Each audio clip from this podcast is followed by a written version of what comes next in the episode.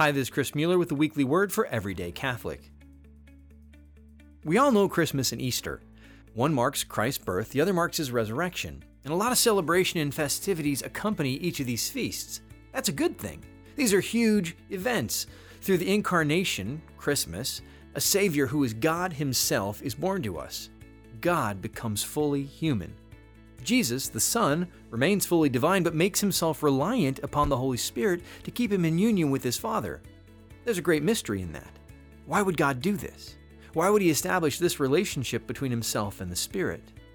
In Easter, we celebrate the resurrection of Christ and the death of, well, death. Jesus takes the sin of the world to the cross and he offers himself as an atoning sacrifice, and he dies. That's Good Friday. If the story ended there, it would be tragic. If God had died and that was the end of the story, it'd be a pretty terrible story. But thankfully, Easter happened. Jesus rose from the dead. That takes a tragic story and it makes it amazing. And to top it off, 40 days later, Jesus ascends to heaven. It's a fantastic tale and an awesome reality. The problem is, a lot of people, both in the church and out of it, act like that's the whole story, and it's not. Yes, God came. He lived as a human. He died for our sin. He conquered death, rose to new life, and he went back to heaven on a cloud. Incredible! But once he ascends to heaven, aren't we basically in the same situation we were in before he came? I mean, I know Christ died for our sin. I know he rose so that we might have new life.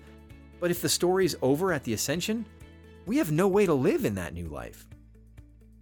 Christmas and Easter are reality changing, but they're not enough. They're only part of the story, big parts, yes, huge parts, but alone the story is incomplete. God did not come to save us and then leave us. His plan was something much greater. And Jesus says as much in John's Gospel. In chapter 16, at the Last Supper, Jesus teaches the disciples that something new is going to happen. Another person is coming. And this person is so crucial that Jesus tells the apostles that it's better for him to leave so this new person can come. Those are not my words, they're Jesus' words. Here's a quote from John 16, 17. But I tell you the truth. It's better for you that I go, for if I do not go, the advocate will not come to you. But if I go, I'll send him to you. Did you catch that? Try to wrap your head around it. Christmas is a big deal. Easter is a big deal. Jesus is saying that the coming of this next person is a big deal too. Big enough that Jesus tells the apostles he needs to go so the advocate can come. And right before Jesus' ascension, Jesus talks about this again. He enjoined them not to depart from Jerusalem, but to wait for the promise of the Father, about which you've heard me speak. For John baptized with water, but in a few days you will be baptized with the Holy Spirit. Before he returns to heaven, Jesus tells the apostles, you're not done yet. Go wait for the Holy Spirit. And so they went back to Jerusalem and waited. And when the time came to celebrate the Pentecost, the Jewish feast of celebrating the giving of the law, something unexpected happened. Suddenly, there came from the sky a noise like a strong driving wind, and it filled the entire house in which they were.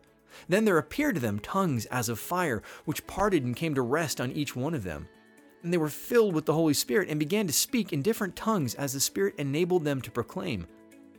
The advocate had arrived. God, in the person of the Holy Spirit, had come.